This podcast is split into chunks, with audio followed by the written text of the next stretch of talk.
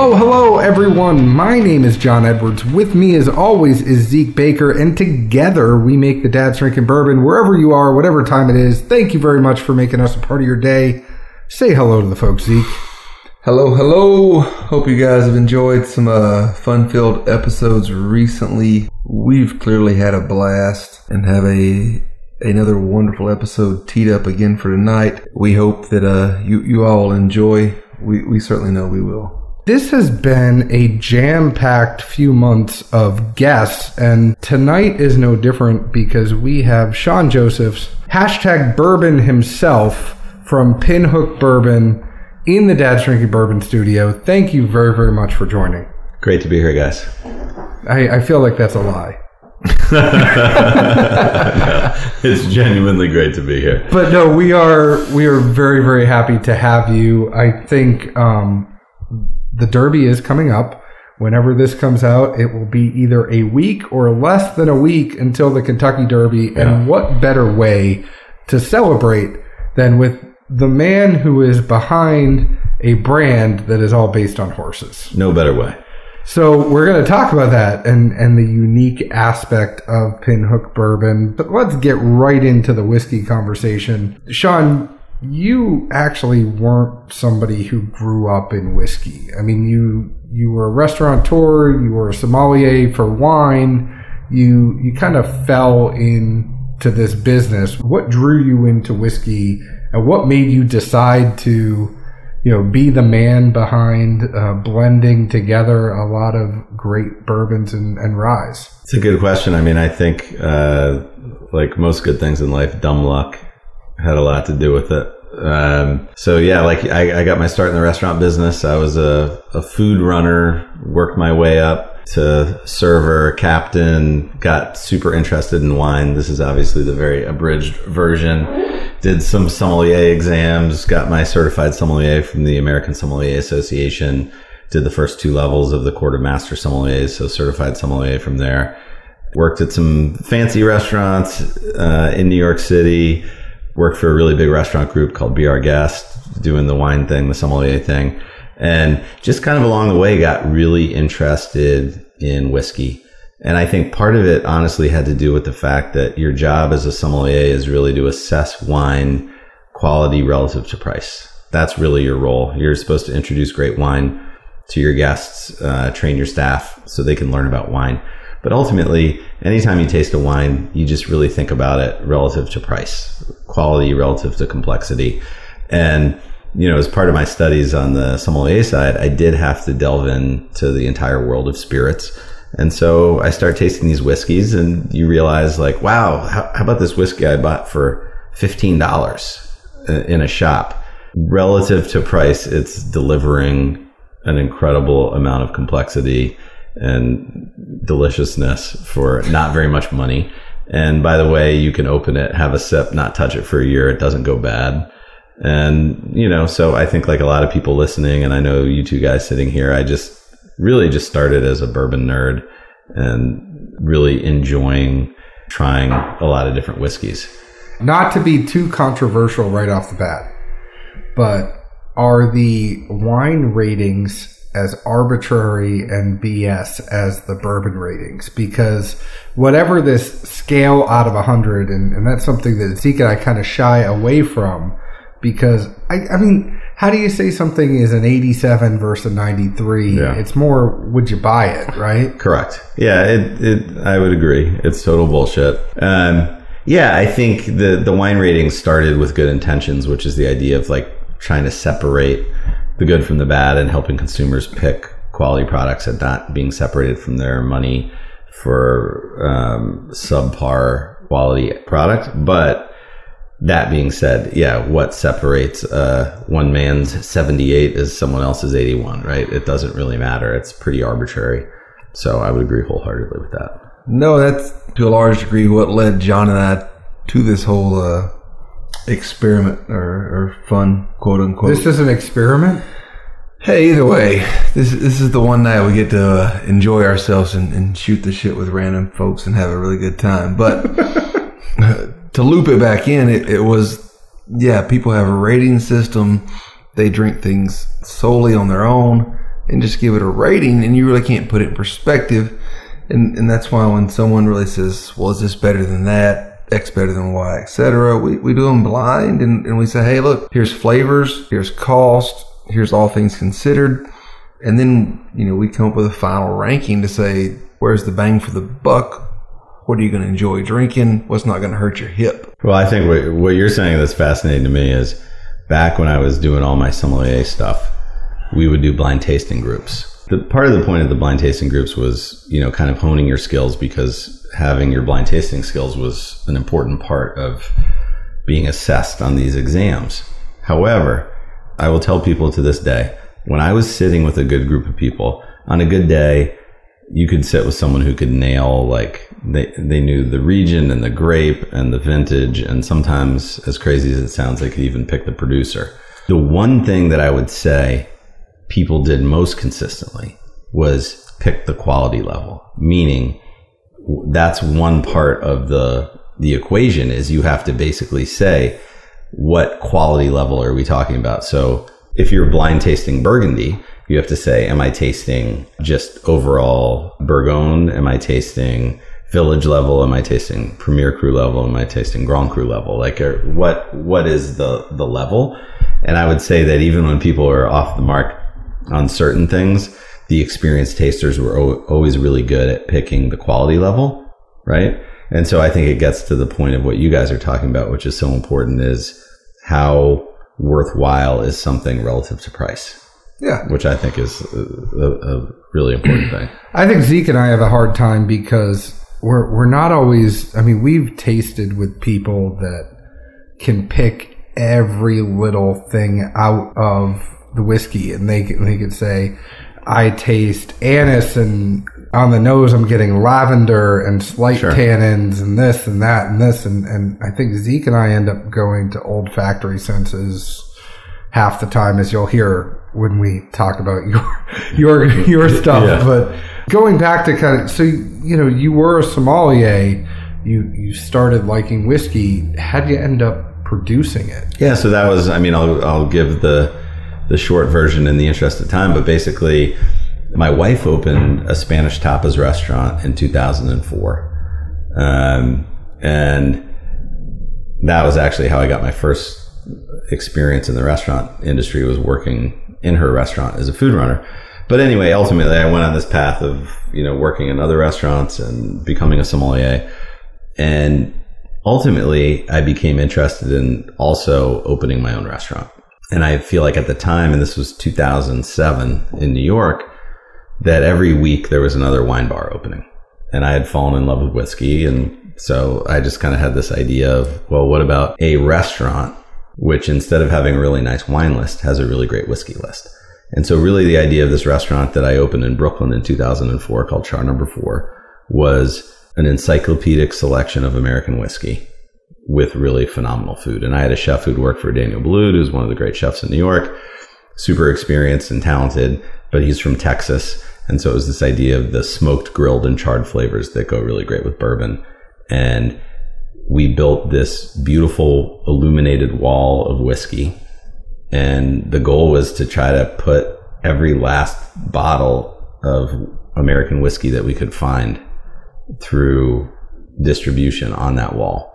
I don't know for folks listening, I don't know how many people are, you know, have kind of followed the, the timeline, but in 2008, there wasn't that much, much stuff compared to what there is today. 10 years later on that wall, and certainly very little on the craft side. Things have changed a lot. I mean, you open the restaurant, you're getting kind of into there. Yeah. How do you end up down in Kentucky picking barrels?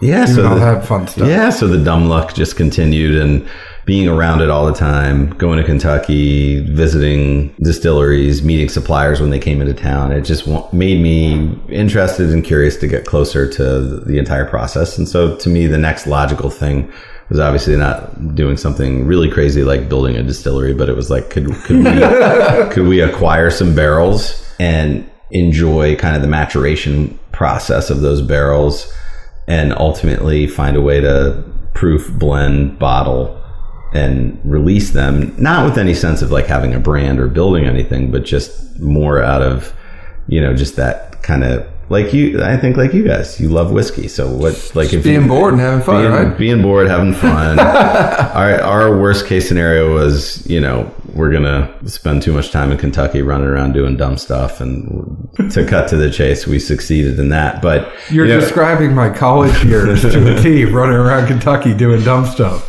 I should mention though, because it's a good time to mention because it, it does kind of frame what's happened in the whiskey world. So, the first barrels we bought were in 2011, and I think that at the time we bought the barrels from MGP, but at the time that was called LDI, and before it was bought by MGP. And honestly, we weren't clearly the first people to buy from them, but it wasn't kind of a known quantity at that point. Meaning there was no Bulleit rye when we were starting to look around, you know, there wasn't really a lot of knowledge of what they were doing. So it took a lot of like kind of digging around to even, it, it sounds crazy now because everyone's like, oh, LDI, MGP. But at the time, just, it really just started with, we want to get our own barrels. Where do we get those barrels? So I started with dumb things like asking Heaven Hill if they would give me some barrels, which didn't go very well. They might um, now. Maybe they, who knows? But at the time, it was actually quite hard to find. What we did find, though, which is very interesting, when we did find the barrels, and we are like, "Oh, there's this place apparently that has a lot of whiskey," that, and they would sell it to us. A three-year-old bourbon barrel was four hundred and sixty-five dollars a barrel, fifty-three gallon. You know, you're talking about your standard barrel in 2011, and obviously that a calculator. you know, I, I would say I would just say safely it would cost ten times that much if you could find said barrel. Even being on the low side, right? Correct. Yeah, it could be it could be a lot more than that. So you're telling me that we could have in 2011, Anybody could have done it. yeah. See, where did we go wrong? 2011. I, I think I was still living in the desert, Were you? but I, I will circle back to say I, I love that you were at a, a, a tapas restaurant because inevitably those have been my favorite places to eat as I've gotten older. And somehow with Southern dialect and probably leaving off some syllables, people always think I'm saying topless. Correct. Like, oh, you're going to the strip club. That that's really advantageous of you at 32, and you know it's five o'clock in the afternoon. So it's funny you said that though because my my wife's partner in the restaurant is from Memphis, and when they first started running around telling people they were going to open this restaurant, my wife's partner had an uncle who said, uh, "It's fun that we're joking about it, but literally thought that they were going to open a Spanish topless restaurant," and he was like, "This sounds like a great idea." No, like I've, I've had countless friends in town, and I'm like, oh no, we need to go to this place. It's amazing. We'll just get small plates. They're all Yeah. five to eight dollars. We're just gonna eat ourselves silly on random food. And they're like, we're going to a topless restaurant, Zeke. Like, where are you going with this? So no, I love that. The second thing I will uh, at least try to circle back on before I forget, char number four. You may not have been there when this happened, but my at least most prized open Willett is C14A, which is a split between char number four and Astor. I may have said Astor wrong, but Oh wow! if you were there for that, and either way, I wish I would have known. I would have brought it, but it's a 21 year old Bernheim Wheater. I haven't. I know the bottle. I, I've yet to pour anything that I own to anyone else that I felt more proud to share. Sorry, I don't have it here. If I would have known the history, I would have tried to oblige. It's a great bottle. Did you help pick it? No, I just was able to get it because I think that you know there's the but it goes back to the whole thing is you know in 2008 and I think it, it is I think it is interesting to kind of like reference a time frame in 2008 when char number 4 opened we were ahead of our time not because we were smart but just again dumb luck. But the bourbon thing had not happened and there was kind of infinite access to the kind of bottles that people would and and not just on the secondary market but i mean i could pick up the phone every week and order 25 year old rittenhouse i could order 17 year old uh, vintage bourbon and 21 year old vintage rye and 23 year old vintage rye and um, pappy was plentiful and my friends in other restaurants would not give me their pappy but they would sell it to me at their cost because having a bottle that they'd paid 125 bucks for would just sit on their shelf and was they're like I can't do anything with this. You can have it. And and that that is emblematic not just like oh that Char number 4 had some impact on that but just that since that time that's how much things have changed which is that you could get as much Pappy Van Winkle as you wanted so Well, the sad thing is that I, I think of, and I think of my college years, and I lived across the street from a Kroger. And you could have collected it all day long the stuff that was in there in Lexington in you know 2002 to 2006 was I could have got Tornado from um, E.H. Taylor. I could have got Unlimited Pappy. Since it was New York and obviously times were much different, as, as some folks know, did you land any of uh, LeNell's Red Hook? Of course I did. Absolutely. I can say this now because I haven't heard from her in a while. She actually gave me an angry phone call because we sourced it. It wasn't available wholesale. So we had gotten it, you know, basically through a friend and put it on the shelf. And she's like, You're not allowed to. She called me and like bitched me out. You're not allowed to do that. You can't have that.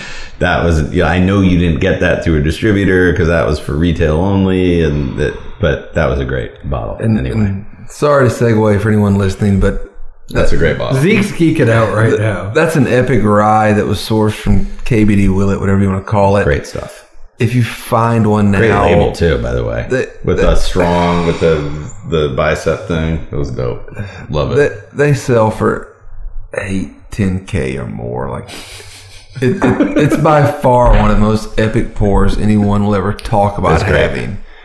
And I may have to walk out of the room now. So let's go back. Let, let's take it back. Let's go Right. back. So you're you're Back to Pinhook. it is 2011. Yeah. I I have to think that some of the stigma is almost there in going to places like LDI, MGP at that time too, because there was, I mean, I would even say in the past two, three years, there's been a huge shift in bias from NDPs actually going out. I mean, there, there's the Sure. consensus that MGP is putting out good product. I Yeah. think, you know, with It's a nice shift. with the advent of Smooth Ambler, Belle Meade, you guys, Blaum Brothers, Boone County. Sure. There's a wealth of goodwill towards MGP at the moment. I think it's been a shift, but I also think it was funny for me. I never even, I mean, the interesting thing about a stigma is I never looked at it that way because, again, I, not to keep going back to the sommelier side, but I was coming from the wine side where the negociant model for hundreds and hundreds of years has been a long lived idea, right? The idea that, you know, someone else grew the grapes and someone else even made the wine but then you immediately take possession of it and then it's all about the aging it's about the aging and the blending it's about what you decide to do with those barrels once they're in your possession and i think that not to get too philosophical about it but i, I think i also saw it as like well what's the difference between these larger distilleries that produce 100 different labels they're essentially doing the same thing. They're taking three different recipes, a bourbon recipe, a rye recipe, and a high rye recipe, or a wheated recipe, whatever it is. And from that, they're producing what they believe are all these different expressions. And so, what's the difference from an outsider collecting some of those barrels from one of those people and say, I'm going to then produce my own expression? Plenty of old, you know, Heaven Hill, KBD, etc. You'll see tons of labels, random proofs. End of the day, they were all just dumping the same barrels. Correct. And who cares as long as it tastes good and you like it, right? I But I, I think the only difference is in bourbon, you know, pre prohibition, you have the rectifiers adding the food coloring, Correct. adding the, you know, somewhat toxic uh, additives at some point. yeah, well, that's true. That's and that's point. where you get that bias. And I think it, it's not, I mean, it's funny to say that it's probably been 80, 90 years, 80, 90, 100 years of bias right. for some of uh, that those rectifiers there. And it's only recently that I think that bias is going away. So where Which is great.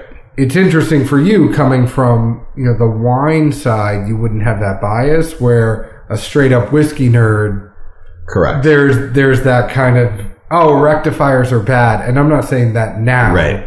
But let's go even back six years. There are people that are saying rectifiers Right. are bad. You know, producing distilleries are good, rectifier bad. And then now it's almost like it's it's almost like MGP is. I mean, you can't find anybody right now that's saying Oh, it's, MGP they is don't make good bad- stuff. Yeah, correct. it's crazy. No, it's laughable. Anybody that tells you they don't like it, okay, let me fix you up a blind. Correct. I bet your favorite's going to be what you hate. You're bringing up to me an interesting point, though, is that the the rectifiers at a certain time represented a sort of thinning out, or basically taking a purer product and somehow diluting it, it, it not in a good way. But I think what's happening in the more recent years, and I'm not saying this to rub this in, but it's like the three of us sitting there all have a lot in common. Meaning, I was just someone who was like a whiskey enthusiast that happened to, along with my good friends and partners, acquire some barrels and try to do something with them. Do you see what I'm saying? Like that's kind of a new thing that's been happening a lot lately. Is you're not part of a generation of distillers. You're not part of Yeah, no, a historic It's people distillery. just having fun with their You're booze. people that love whiskey, and you're trying to do your best to make really, really good whiskey. Yeah, right? and- and- and and it goes back to the thing, you know, with respect to Pinhook, with what happened for us once we were hanging out in Kentucky, checking out, checking in on our barrels and watching them age, is that one of my partners, um, Jay Peterson, his really best friend from high school, this guy Jamie Hill, was in in the thoroughbred horse business, and Jamie's dad, Doctor uh, James Hill, was the track vet for NYRA, so Belmont, Saratoga, Queens Aqueduct, and got really good at picking horses. And so, in addition to being around the animals and caring for them, people started to come to him and say, Dr. Hill, what do you think of this horse? You know, do you think it's going to be a good thoroughbred? Turns out Dr. Hill and another guy go on this horse, in on this horse 50-50 for $17,500. That horse is Seattle Slew, who wins the Triple Crown in 1977. so Jamie grows up in this world.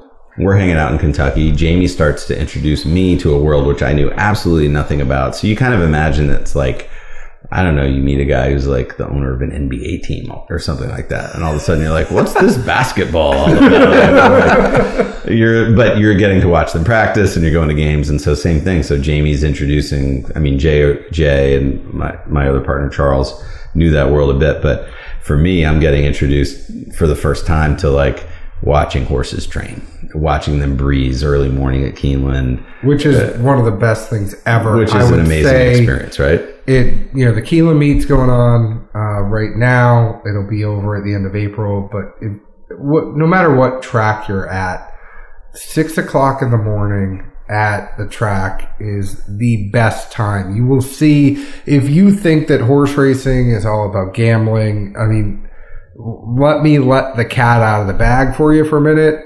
Horse racing is a, the racing is a means to an end. The the industry is based on breeding. So it is you race to make your horse more attractive for breeding in the long run, but you know just the the atmosphere at the track, the people who are at the track at six a.m. Those are the people that are working, grinding every day. Yeah. and it's just it's the best time ever. It's really, really cool. And that's kind of, a, it's great to hear you kind of, because you know uh, a lot better than I do, but to, to have you like frame it like that, because that was kind of the experience for us that kind of had, gave us our kind of epiphany, our like chocolate and the peanut butter moment where you're like, wait a minute, bourbon horses Kentucky. It's the most obvious thing in the world. We started looking at the landscape and we're like, okay, Woodford is the official bourbon of the Derby.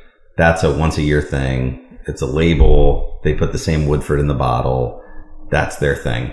Makers will do commemorative bottling of a Derby winner, Triple Crown winner, that kind of thing. Blanton's has a horse on top.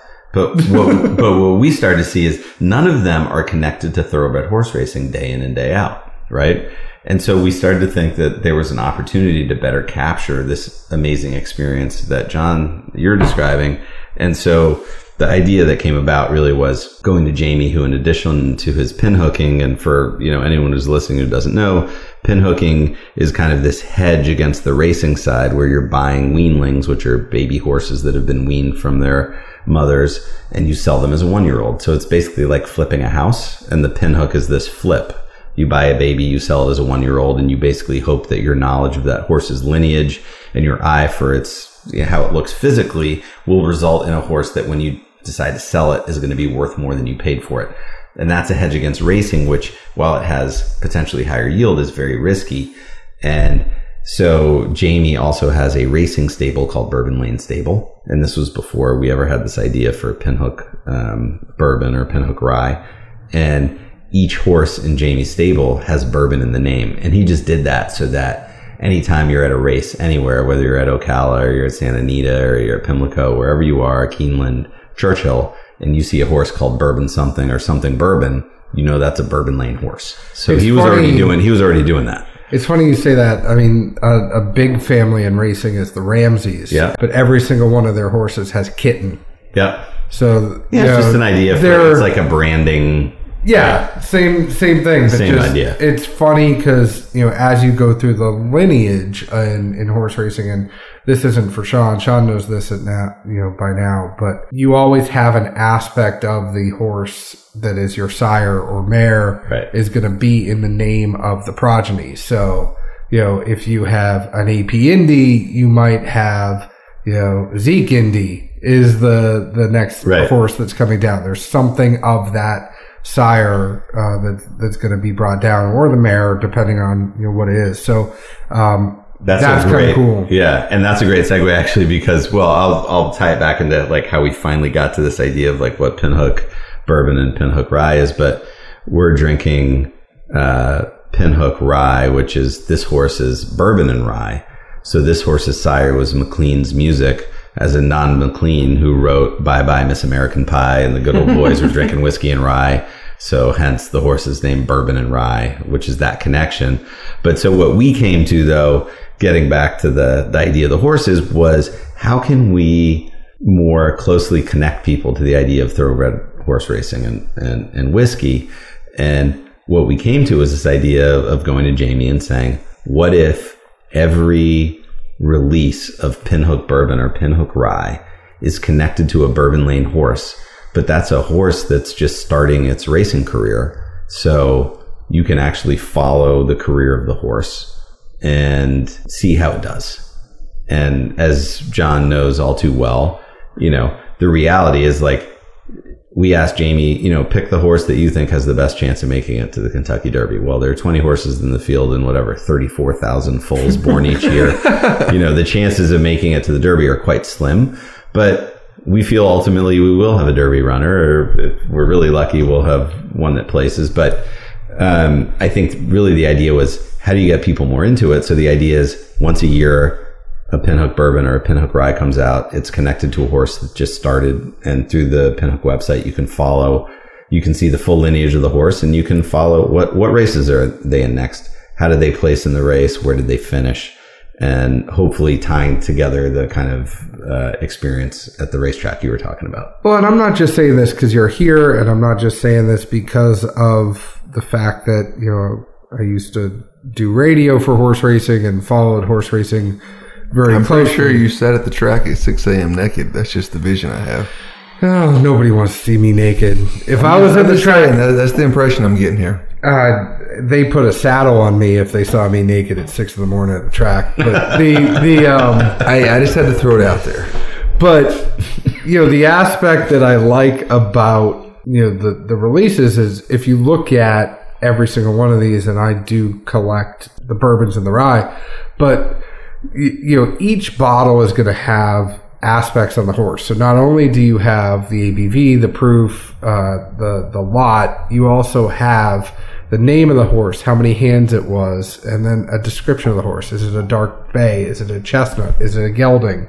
And then when you go to the website and you're actually clicking on the bourbon Yeah. or the rye, whatever it is, it says learn more about the horse at the bottom. You click that, you learn all about the horse at the bottom. And These are actually, I mean, I think it takes for, and maybe this is because I'm dorking out because of the horse racing aspect of it, but it's kind of fun to be able to go to the track. You can't, and I don't want to pick on the brand that is the official, you know, Kentucky Derby uh, brand, but you can't go to the, the track and bet on Woodford Reserve. Correct. You could go and bet, you know, Woodford sponsors sponsors a race, as does Makers. You know, the Makers Mark Mile is one Correct. of my favorite races at, at Keeneland, but you can't go bet on Makers Mark. You Correct. can go bet on Bourbon Empire. You can bet on Urban Bourbon. You can bet on Correct. Yeah, um, they're out Bourbon there. and Rye. Correct. So these it almost takes the experience a little bit further because you know say you win money on bourbon when has bourbon ever paid you back that's what i want to know You said it better than I did, but I, I think we tried to encapsulate the entire thing, meaning you go into a store, you go to a restaurant, you can order a glass or buy a bottle of pinhook. That horse is in the game. And so then you can go to the next level, right? Now you, in a way, you own that horse. Now, hopefully you're not taking a gamble on what's in the bottle. We like to think we've already, you know, guaranteed that you're tasting a really good whiskey but that horse is starting its career. It's a horse you could bet on.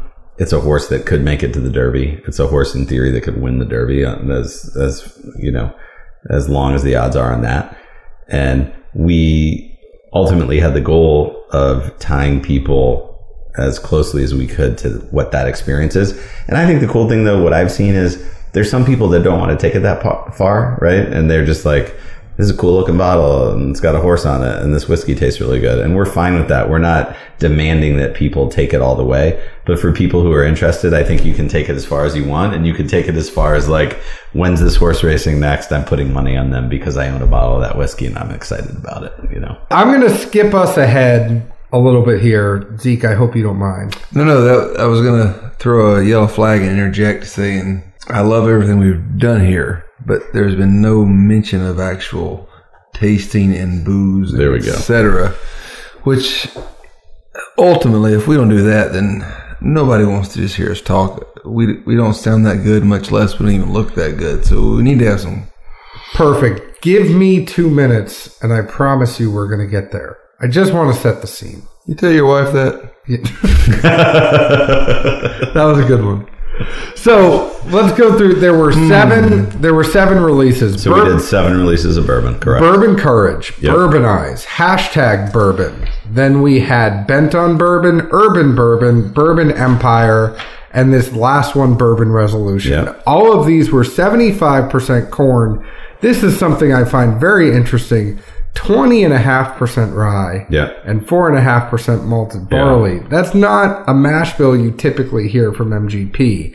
Again, going through these, the age of these started about six or seven years Yeah. in the beginning. It is now up to nine years in bourbon resolution. So those are going up every year.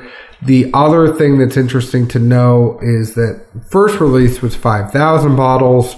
The subsequent releases were about 2,000, 2,200 bottles. Yeah. It's been going up though. Yeah, just with the rye. just yeah, with the so rye. basically the first bourbon release was the most and then it sold out so quickly like to like it sold out in 2 weeks in New York and Kentucky and we're like, "Oh my god, we're going to run out of all of our barrels, so we need to dial it back." Um, and then it took us, you know, a while to figure out the rye. And then the rye we did 150 barrels, which, you know, in perspective, 150 obviously a lot more than 15, but you're talking about 6,800 six packs or, you know, 3,400 cases for the entire country. So still a pretty small.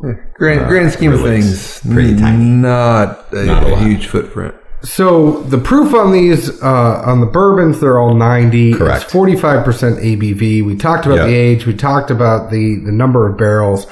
The one that we have here that Zeke and I have been drinking on and making notes on was hashtag bourbon. That was the third release. Correct. It is these come in at about seventy nine dollars retail if you're able to find it in the store. Yeah. Now knowing that there's only about twenty two hundred of these, a lot of people are getting these in other methods, but you know, it's not.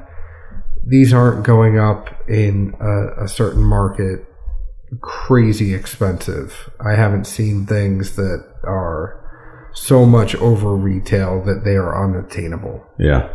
Yeah, no, I, I would say the the pinhook is a a niche even in secondary markets. There's folks that flock to it for various reasons.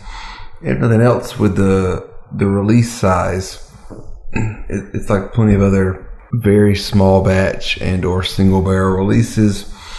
There's folks that have had them, folks that haven't, and the ones that have them aren't going to tell many people about them if they enjoy them, so they can still buy it for less. Yeah, I'm really You know, bummed that- that we're doing this episode right now because I'm screwed. I mean, that, that's secondary. It is what it is. We had the hashtag bourbon. Zeke, give me the tasting notes as you've been writing them down as we've been talking. Uh, tell tell me what you think about this one. Uh, nose wise, the first thing that hit me was um, some type of cherry wood chips. uh, I don't know the type of wood, sorry, I'm that smart, but it reminds me of uh, when my dad would smoke meat and you'd have like cherry wood chips to just give that sweetness to the flavor of like a, a pork loin or whatever kind of meat he had in there. Behind that, I picked up some light green grapes. Palate wise, it really shifted. I was kind of surprised. I thought it was um, an interesting combination of ginger and root beer somewhere together. I really couldn't pinpoint much on it. That was my first thoughts. After that, I got Dot Dr. Pepper, and then as I chewed and worked on it more, it reminded me of a couple of times I've ordered random pizza by the slice where you just throw toppings on there incessively. It seemed like too much blue cheese. I don't know. I don't know. Like you, you know, everything's a memory to me. That that's where I was, and that's where it ranged. I, I don't know. It's funny you should say that because you and I oftentimes don't have the same palate. And for this one on the nose, I had dark cherry chocolate, black cherry IBC cola is what I got on the nose. That cherry note. I'm kind of in awe and shocked that you and I are, you know, agreeing on something right now. Uh, the the taste, I said sweet dark chocolate, slight leather and tannins, but not unappealing. It was a little bit oaky, but not in a bad way. Like I just liked it was dark fruit, dark chocolate, even on the, the taste and, and that. I think that oak was there. Knowing that the age was six to seven years, I was interested to see that there was a little bit of an oak taste on it for me. But I liked it because it, it kind of fit with the dark chocolate theme. The finish for me, I had nice lingering oak and chocolate. The oak kind of hit the roof of my mouth and, and lingered there for a long time. So it wasn't something that you're just going to sip and forget about. It's going to stay with you for a while. So I really, I'm, I'm not saying this because Sean is sitting here. I really enjoyed this one. It did not have the typical MGP ness that we typically see, but I the closest thing I think from MGP that I've had that is somewhat comparable would be the 12 year old Boone County, which saying that this is kind I of mean, I, comparable I, I wouldn't go that far. I mean, like um, at least I would. like finish wise, the the palate extended. It was somewhat dry, and then it really kind of looped back around to just a, a root beer flavor at its core. Where I ended up with the too much blue cheese kind of thing, it, it wasn't an oak or a or a bitter. It, it was more maybe like a salt. I don't know if you if you get too much blue cheese on something. To me, it's just salty. You pucker but it, it wasn't over oaked or aged. It, that that's where the the novelty twinge to it was. Uh, I don't know if it makes sense to everyone, but that's where I resonated too, like in my mind with it. If it makes sense to you, that's all that matters. You're with me, leather. Exactly. That's a good liner. No, that that's my favorite Chris Berman line. Who doesn't love that line? Chip? what I would ask, bro, I mean, it's not often that you have to sit here and listen to two people that. Do you think we're off on uh, what we're actually getting, or or No, and I look. I think honestly, I mean, the biggest thing I learned doing going back to the wine thing is is very easy to acquire a lot of knowledge about wine. I did it because I was very intensely focused on learning about wine. So I was able to study and learn a lot of facts about wine in a short period of time. But the thing that you learn, and I'm saying this with the deepest respect, is that drinking is the most important thing. right? So I can say that at one point I'd memorized all of the classified growths of Bordeaux of 1855. Okay. That's a lot of memorizing. but what does it mean if you can't say that you've tasted them all and you've tasted them all across multiple vintages? And so, to be honest, I know you guys are serious enthusiasts and you know your stuff. And so, I'm I'm the most respectful of people that drink a lot of whiskey. We, we don't love it. necessarily know our stuff. We're just enthusiasts. No, you're the only person who said no, but it's the, to me they're one and the same. I mean, I I I believe honestly that you guys have probably tasted. You guys have tasted clearly from our conversations prior to recording this conversation. You guys are aware of and have tasted a lot of whiskey that I'm not aware of. So I would consider you guys to know way more than me about what's out there in the landscape. And so I'm 100% appreciative of any of your comments about how Pinhook tastes. And I think that the whole thing that's interesting to me and is what makes this fun is when I go to blend Pinhook, proof Pinhook, and ultimately, and it's a role that I'm really proud of and I really enjoy, I decide when you go to a store and you buy a bottle of Pinhook, a lot of people help me, but I'm the one who made the final call about what you taste in the bottle. I believed, and Zeke said this very well earlier, and I'm not going to try to paraphrase him because I'll butcher it, but it's a feeling. It is a feeling in the moment because it's a moment when you decide that this is the thing that's going to be the thing that's going to be in the bottle for a year until the next thing comes along. And you just do go on a feeling of like, I feel great about this and I feel like this tastes awesome and I'm excited. And I think that, John, we touched on this a little bit earlier. I think originally when we proofed the bourbon, we proofed it at 90 because for the original release, Bourbon Courage, I thought that tasted the best. And I was used to, because of the way the bourbon industry works, of the idea that you like, you pick your proof and that's your proof. And so we, we kept our proof at 90 and we did so for seven releases. And it took me a while to understand and having tasted enough whiskey, how big an effect the proof has on the final product. And it really took us until the rye to understand, for me, to understand that where the proof is, is such a dramatic impact. And I, that I really like the idea of changing the proof. I love all the bourbons we did, but I, I'm really excited about the rye we have right now because I feel like to me, this rye, besides the blending, is a result of proofing. We tasted it at 16 different proofs between 80, which is most people might know is the lowest proof at which you could bottle a bourbon, and 120, which was barrel proof. And I thought 93.5 was the most balanced and the best expression of the barrels we had, and that's the only reason it's 93.5. There's there, there's no other reason behind it except that I think it's the and to Zeke's point, in that moment, I was like, this is the thing. This is awesome. And this is it. And I have to say, I've tasted this a lot over the last, you know, six, seven months since we bottled it. And I feel the same way tasting it tonight. I still feel great about it. Like you pour that for me. And I feel like for, for me, I'm always starting at zero. Like you put in a glass for me and I'm kind of like reassessing it. And I'm like, you know what? I'm really happy with that. That was, No, a- that- we made a great call and I'm just happy about the call we made. And our, our job is each time we do a new release is to just make the best call we can. It doesn't mean it's the best whiskey anyone ever made. It doesn't mean it's the smartest thing anyone ever did. It just means in my mind, in that moment when I'm just like, yes, that's it. That's awesome. That's what we're going to do. And we're done. And No, then we have to live with it. Like that's the best and by far to me possibly the hardest conclusion to come to, especially as you're blending these barrels, is just to literally say, "All right, I'm done here. This is where I want it. I don't care what other barrels are out there, what other flavor profiles we have access to. Right now, this moment, Yeah. this taste. Drop the hammer. We're done. Let's put it out. so be it. The next one will be the next one. But Yeah. I mean, we all have fear of missing something. That's how I feel about editing every single one of our episodes. There's still barrels behind you to the left, right, whatever Yeah. direction you're looking. Like the, the fact you can just finalize it and come to closure and say, I'm happy with this release. Yeah. There'll be a next one.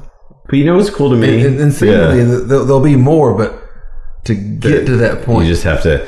But what's cool to me, what's cool to me, and it's what got me into the restaurant industry, not just you know working as a server and a food runner and then a sommelier, but actually a restaurant owner.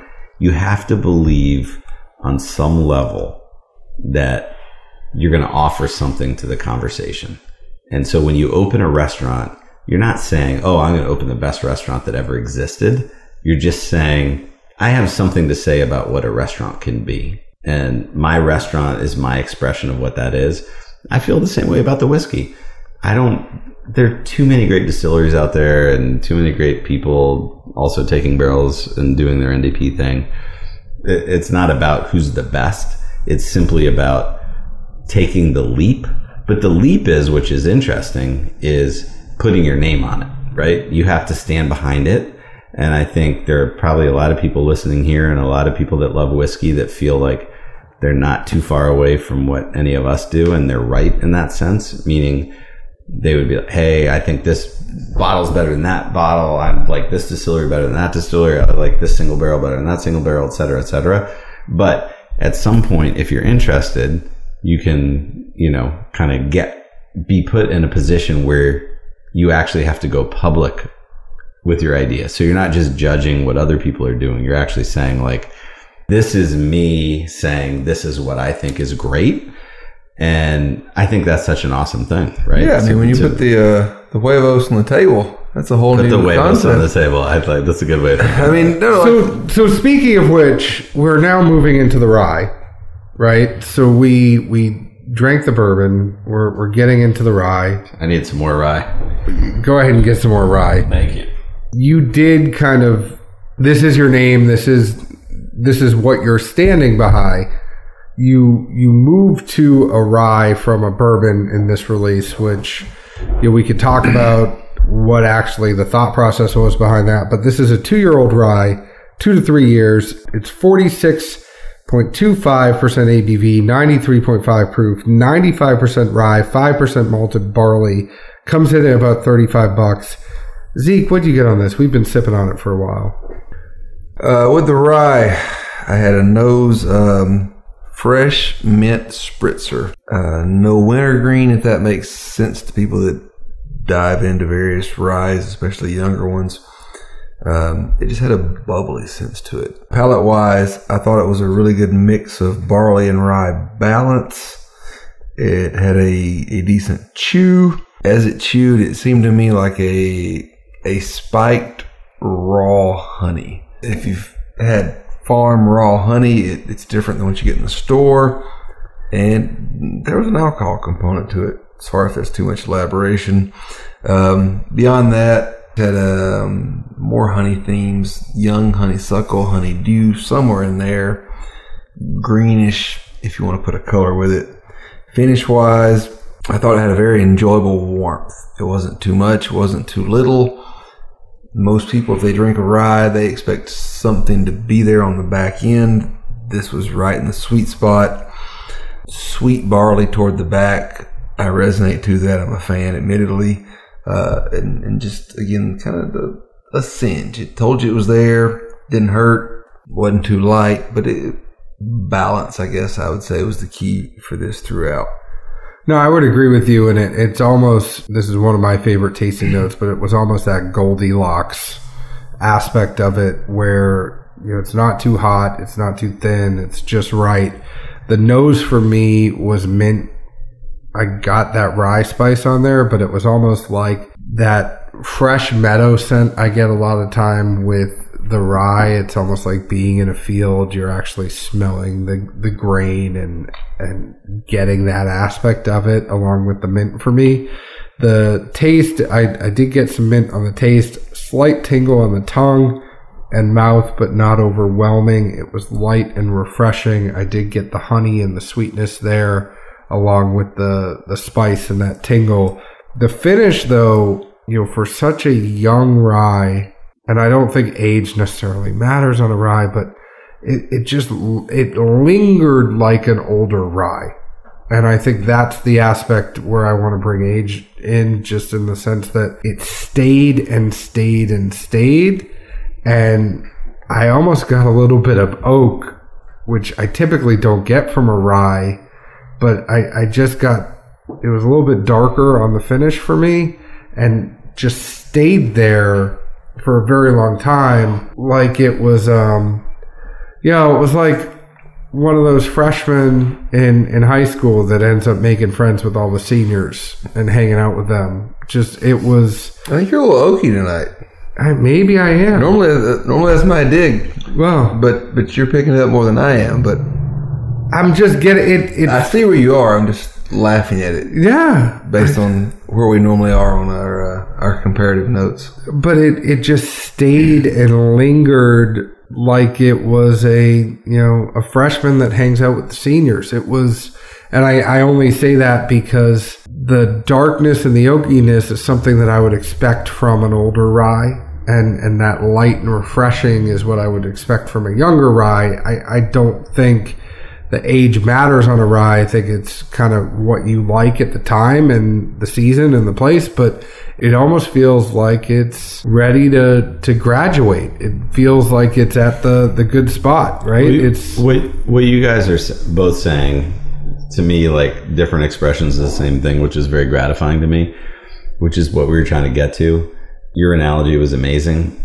the freshmen and the seniors and balance being another great word we were looking for the most balanced expression of what we had in front of us what i feel confident in having you know going back to saying which is what we did tasting it at 16 proofs between you know 80 and 120 the sweet spot was 93 to 97. I'm not saying I didn't enjoy what I tasted on either side of that, but we clearly found a sweet spot for where this was. And that's what we were trying to bottle. And you mentioned the honey notes and the farm honey. That's important to me because like, that's interesting because to me that says like, I think of honeycomb and the honeycomb is not just about the sweetness, but there's a savory component as well Raw honey is raw not honey. It's what a different. think of. it's a different. It's a different thing. honey.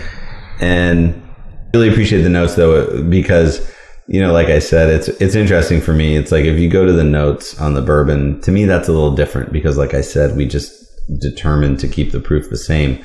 This was an exercise in like, okay, we proof it wherever we want. We're going to continue to proof it wherever we want. It was like an epiphany for me to understand that that was like a better approach. And what I know is that some of the proofs below the 93.5 were less balanced. And even though the alcohol was going down, they actually seemed more alcoholic. They seemed hotter. Yeah, And some of the proofs that were north didn't seem right either. And we were just looking for the balance point. And that's why I like that you mentioned the word balance because I think that is, I mean, that is the goal, right? And, and, and it's appropriate too because I think, I know really not too much about it, but I think they talk about horses being balanced as well, right? And John probably knows what that is better, but it's just the idea of like the physicality. It's like everything wants to be in balance, and I think that's what we were looking for. And well, what I would Gate. also say is that a, a good jockey, when they're riding a horse, they know when the right time to change the lead is, and you know, as you're running with a horse on one side of the track, you, you're basically have the horse is going to lead with one leg. And then as you're going into the turn and, and you're going down to the back stretch and, and you're hitting that final turn, you're going to change the horse's lead. And it actually allows the horse to, as they change from one leg to the other going first, it actually gives them another boost of energy. So I would almost say that messing with the proof is almost like Pinhook changing their lead. And Yeah. You're, mm-hmm. you're kind of kicking it into the next gear to say, oh, you know, hey, here's where we were kind of going through the first turn and down the backstretch, but here's where we change our lead and we're really going to kick it into a high gear. And in speaking of changing your lead, you guys are actually moving. You were with MGP. You still do have some MGP juice left, but you're actually now resting your barrels at Castle and Key, and Castle and Key is now distilling uh, bourbon and rye for you. I think this is a whole other show, and I hope to have you back again to talk about it. But the the stuff that you guys are doing is now led by you and Marianne Barnes, right? Yeah. So, I mean, the dumb luck, which seems to be the recurring theme, continues, which is that Jamie Hill of Bourbon Lane Stable, one of his oldest and dearest friends, Will Arvin, was the guy who decided that this distillery, the E.H. Taylor distillery, which had been sitting defunct since whatever it was, 71 or 72, and no one, everyone looked at it and was like, that's crazy. Great, has great ponds in it too. It's beautiful. It's 110 acres. It's three miles from Woodford. It's it's in the rolling hills. It's the whole thing, and it has you know existing infrastructure, a lot of which was still usable, and yet so many people saw it, knew what it was, and and didn't end up doing anything with that. And ultimately, um, they you know will, and then ultimately with uh, with Wes Murray, they made the purchase, hired Marianne Barnes from Woodford and made her a partner and have gone on this amazing journey. And we were just lucky to be there from the beginning because of Jamie's friendship with Will.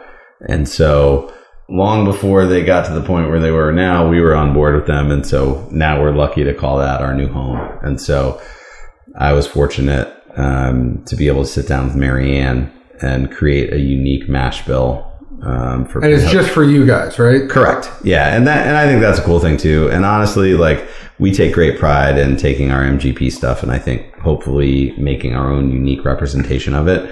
But now what we ultimately will have is a unique pinhook bourbon, a unique pinhook rye. Those barrels are already being filled, have been filled, are aging at Castle and Key. And so down the road, we'll segue out of our MGP product and we'll have 100% Castle and Key, which which is great because not only is it unique to Castle and Key, but it's unique to us, meaning it's a product that no one else will have. So I think that that for us and for me, it, it kind of harkens back to the original thing, which is like it really just started because I was a bourbon nerd and I wanted to get closer to it. And so you start with like we're going to buy barrels from MGP. Other people can buy barrels from MGP, and then everyone does their own thing with them. And then you go to the next level where you're like, well, you don't have your own distillery, but you're talking to the master distiller, and you get to sit down and taste different mash bills with different yeasts and pick your own mash bills. And so you're still not, I don't know how to run any of that stuff. I don't know what I'm doing, but I just know I tasted the stuff before it went into the barrel and I liked it and I'm super excited to see how it tastes after it ages. And I have no idea what that's going to be like. I think if there was a way for Zeke and I to get into, you know, coming out with our own brand, that would be the way we would do it. Uh, Zeke, would you? I mean, we we we don't have any of the overhead. All we have to do is pay people to do it for us, and we get to be involved in all the decision making. All I'm simply going to say is Are you guys trying to say I'm living your dream? A little bit. I mean, do- do we need to re- revert back to the char number four, the LeNell days? Don't make me go cry in a corner, please. Um, Hashtag living his best life. Jesus. But no, the dumb luck, I totally resonate to it. Dumb luck all the way. I've swore by that for so many years. Um, it simply is what it is, and you can't chalk it up to anything else. I, I will say, I, I do expect at some point a blend of products. Considering we, we did have a, a mixture of what was left over of some bourbon and rye tastings earlier, the consensus was, damn, that's actually really Yeah, that was good. amazing. If any of you have hashtag continued. bourbon, and if you have release number three, hashtag bourbon, and you put it with the bourbon and rye, What's the ratio, Zeke? Hit him up. It was somewhere him around 65 35, I think. 65 bourbon to 35 rye, or No, no, no. 65 rye to 65 35 bourbon. rye to 35 It was bourbon. amazing. Zeke and I are working on blending And this and year. and laughably, as as much as Sean tasted these things through and out, it's funny to put something before somebody and be like, I mean, here's your own, you know, juice. We just did a random mix of it and like, damn, this tastes good. I love it though. Good is good is good, and I think that's what's always kind of governed everything. Yeah, you, you don't know what you know until you don't know it, and then you know it. So, honestly, my biggest takeaway from this, not to cut anything short, but simply was something that was mentioned by Sean early on was quality relative to price. This day and age, it's so much more apparent than anything else. At $35, this is rye. Rye, you don't worry about age. You worry about what somebody blended and how they put it in an expression. That's all you ever need to think about. Buy this. You won't regret it. I've shared it with plenty of people. Plenty of others have, have told me they've shared it as a plus one. It's a great expression. And who finds a good bottle at $35 in today's market? I hate to say it, it, it's sad to a degree, but if you can find a good rye for $35, you know, considering that some of those even younger ryes, the one year rye or the two year ryes, and I'm not even talking about Peerless, are coming out for $60 to get a very, very good rye at $35. First of all, I think we just want to say thank you. I think it's easy to understand in talking to you that you have an attention to detail and an attention to quality, although you might not know how to bake the cake. You know when a cake tastes good and, and when to send it back. there you go, John. You, you're getting your analogy game better. I love that. I, You're stepping up finally. I'm proud of you. I do what I can. Um, I, I think, if anything, thank you for taking the time with us. But I mean, we've just really enjoyed the conversation. It's easy to to understand how much of an enthusiast you are, not only just being putting your name behind a brand now, but just the fact that it's easier, I think, to do your job and where you are if you like it. If you didn't like it, it's really hard to do your job, and it's easy to see that you like it. Um, we should expect a bourbon and rye every year, right? Now that Correct. you've put the rye out. Yeah. So yeah, so every you know the current plan is every fall you can expect a new bourbon and a new rye from Pinhook. Each one having a new horse that is starting its career that you can follow. So two horses a year. Two horses a year, and that's that's the current plan, and I that uh, for the foreseeable future until you know. I think you guys brought up a great point, which is like I'm like you guys. I'm ultimately guided by the the bourbon enthusiast side more than anything. And so if we have more barrels that we can play with and we can do interesting things with them and we can age them in sauterne barrels or find other cool things to do with them, like we love to kind of expand what we're doing. But all of that would just be around the idea of like continuing to do things that are exciting and interesting, hopefully, you know, to everybody, but obviously to us first and foremost. I know you're talking about the whiskey side of it, but you know, is there ever a chance that you might have a lot of your horses running in the same race together then? That's a great. I mean, you know, it's, I poor Jamie. Like we all jump on him all the time. We're like, Jamie, this would just be so easy if you would just pick, you know, a bunch of winners. When's our Derby winner? Because this whole thing is a slam dunk if you Well- just pick a Derby winner or even a Derby runner. But What happens Yeah. if he puts him up in a claiming race and then somebody takes it? Then you guys don't have your horse anymore. we're, you know, all bets are off. We accept everything that goes with the reality of the horse world. So Well, it's all good. since it is Derby week, I want to take two seconds. I, I did call in to uh, my my old employer, and I was talking to the guys from the Horse Racing Radio Network. Yeah. I'm a little bummed.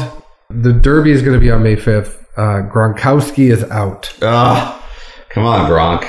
So Gronk is no longer Ah, we were so partying it up in the. Derby. We were so excited. Um, but you know, the favorite right now is Justify. It's a Bob Baffert horse. Mike Smith is the jockey. You should know those guys. If you, it is a WinStar Farm horse. It's not a Bourbon Lane Stables horse. WinStar has four horses in this race. I would throw out Justify at this point. It's seven to two. A lot of people think Magnum Moon coming in uh, at six to one is probably going to be the favorite. A couple horses to look out for here. Mendelssohn is the half brother to Beholder. He actually ran two seconds under the track record in Dubai. Uh, another horse to look out for here is Good Magic. It is good for the long shot. Won the Bluegrass Stakes at Keeneland in its last outing. However, the one I'm looking for right now is actually the son of Curlin and Vino Rosso. It is 15 to 1, just won the Wood Memorial up in New York. The trainer's Todd Pletcher. The jockey is John Velazquez. And the interesting thing of this one is John Velazquez actually rode Audible and Noble Indy, which are two other horses in the race, and he decided to pick Vino Rosso for his mount in the Derby. So looking at this race, I Zeke is, is looking at me funny, but I couldn't talk about the Derby or, or talk to Pinhook and not talk about the Derby. I am actually going to go a my trifecta would be Magnum uh, Moon, Mendelssohn, and Vino Rosso. I if I was doing the superfecta, I'd throw Good Magic in there as well. I mean, unless there's one called Go Dogs, I don't give a shit. Well, I, I had to throw for those of you that are listening in the great state of Kentucky and you are looking at the Derby. That is our take. Zeke's just going to trust me on that one. Sean we'll, we'll see if Jamie said anything, but if he didn't, we'll get you next time. We'll look out for um, comments from Jamie Hill, who's the horse part of the Pinhook program. But uh, for now, we'll trust what you said. We we really appreciate you coming on. We hope to have you on again, talk about what you guys are doing as that Bourbon and Rye Castle and Key makes its way uh, forward a little more. I think wink, wink, nudge, nudge. We should come up there and try it with you. That's give you, a done deal. Give you an opinion. Um, but come down anytime. We're happy to have you. Any parting notes before you uh, before we sign off here? No, I just, I, I mean, I just said no, but I guess I'll say yes. um, I had so much fun. I, I think that more than anything, you know, the greatest shift in the world of, of American whiskey has been the enthusiast being able to become part of the product. And I think, you know, I've been lucky in a lot of ways, but I'm just, I just see myself as a result of that. I don't see myself as any different from anyone else who loves whiskey and thinks they know what tastes good. Um, I just happen to, going back to the dumb luck thing, theme, I just happen to get lucky and, and be in a position to, to get to decide what's in a bottle. But I don't know that I'm any more qualified than anyone else who loves whiskey and, and, and thinks they know a great, uh, a, a great glass when they encounter it. But, uh, I feel extremely fortunate and I'm very appreciative for anyone who supports, um, anything that we put out there and hopefully we'll continue to follow what we do because I keep learning as we go and I keep learning about blending and uh, that that really is where it started was the idea of getting a better understanding of it. And I do learn more. Like I said I wouldn't uh, if, if I had to do it over I would have proofed every of the first seven releases of bourbon I would have proofed them differently. And the rye is a representation of understanding that and we'll continue to continue to you know push forward and and and try to put the best thing in the bottle that we can. So thank you very much. Thank you, Zeke. Any parting notes? I'm still sighing about Brooklyn, char number four, Niles. i'm i'm sighing about char number four Somehow I, I missed out on something here. Well, you know, maybe we have to actually go to New Orleans instead of uh, New Orleans? Kentucky. Well, we got to go down to Sean's house. He might still have something left. i got something to share come and see me whenever you guys want shit. please So, closing this out, thank you very much for joining us. Uh, we we really appreciate people like you taking the time to sit with us. We appreciate you all listening to us, whether or not you're listening to us on Apple, Google Play, Stitcher, Podknife, Spotify, iHeartRadio, YouTube, however you're listening to us. Thank you very much. Please leave us a five star review. Tell us why you like us. Write it in there. If you don't like us, reach out to us directly. We want to make it better. You can find us on Instagram at Dad's Drinking Bourbon. Find us on Facebook at Dad's Drinking Bourbon. Find us on Twitter at Bourbon Dads. You can find Sean here on Instagram at hashtag.bourbon. You can also find Pinhook Bourbon on Facebook, Instagram, all those good things. please go ahead and follow them. Drink their bourbon, drink their rye. It's good stuff. And I think I should close this saying the bourbon is actually going to find its way into Nashville on uh, in the fall, right? Correct. Yeah. So we're gonna have in the fall. We'll have this was our first rye. We'll have our second rye and a bourbon that is younger than the previous bourbon releases, but also priced accordingly. Well, we can't wait. Zeke, where else can the folks find us? Normally, I would say Nashville, Tennessee, which does happen, but I'm currently going to migrate toward Sean's home in New Orleans and try to find what epic things he's holding on to. Breaking and entering is not, you know, I can deal with it. Oh, he's giving you an open invitation, so you're good. Okay, I feel better now. Well, thank you all for listening. we hope you all have a good day, night. And Zeke is going to be off in the fetal position crying in the corner. So cheers.